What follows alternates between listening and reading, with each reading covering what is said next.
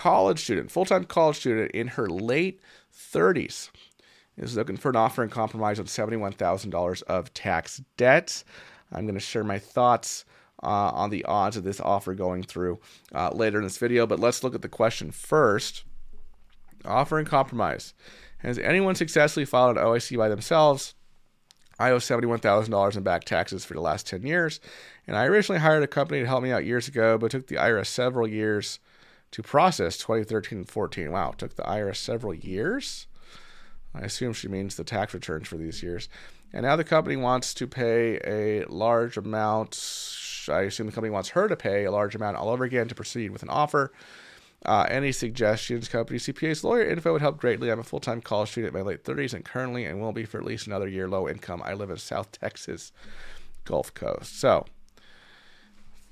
kind of like being unemployed, I see this a lot with people who racked up a lot of tax debt. Now they're back in school, not making a lot of money, and they think, oh, now it would be a great time to settle with the government because I don't make a lot of money right now. Great time to submit an offer in compromise not so fast because there's something called a future income collateral agreement, and the IRS loves loves making it a condition of offer acceptance in these situations. Okay, so uh, the authority for this uh, is in, or the IRS uh, protocols for this is an IRM 5.8.6.2.1 future income. Check this out. It is appropriate to, confu- to consider future income collateral agreements for individuals, LLCs, and corporation uh, when the investigation reveals that a substantial increase in the taxpayer's future income is expected. The use of a future income collateral agreement may be an option when current income is lower than the taxpayer's earnings potential. Situations where the taxpayer's future income may be substantially higher include the following. The taxpayer's past income does not provide accurate analysis for what may be earned in the future based on their earnings potential due to their training or education. Check out the example right there. Example The taxpayer is a student and is expected to graduate soon and begin earning a significant annual income.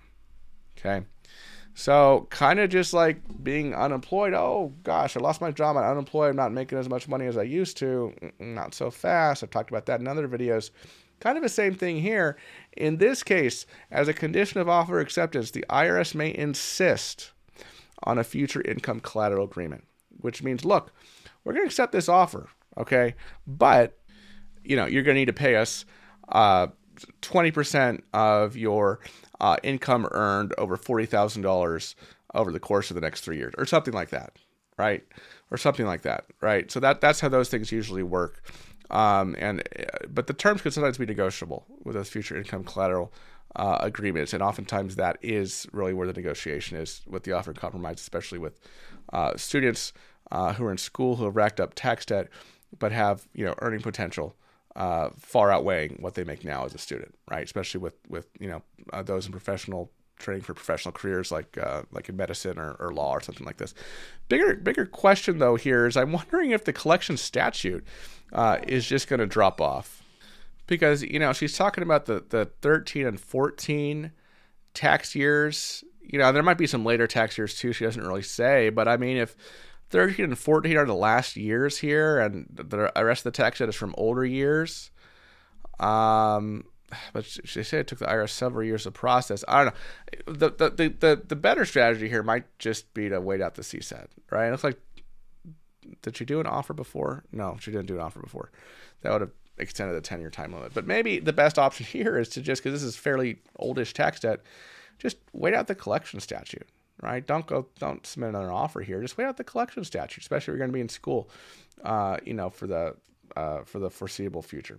Okay, uh, not enough uh, information here, obviously, to make a like a certain determination, but that that should not be neglected because the the poster didn't even mention that as an option, but it could be a good one.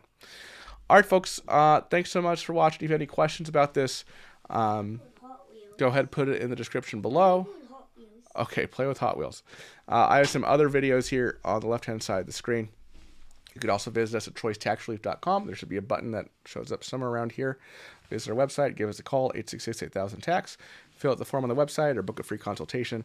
Uh, going to click the free consultation button at the top of the website, and uh, we'll talk to you soon. All right, folks, thanks so much for watching. See you next video. Bye bye.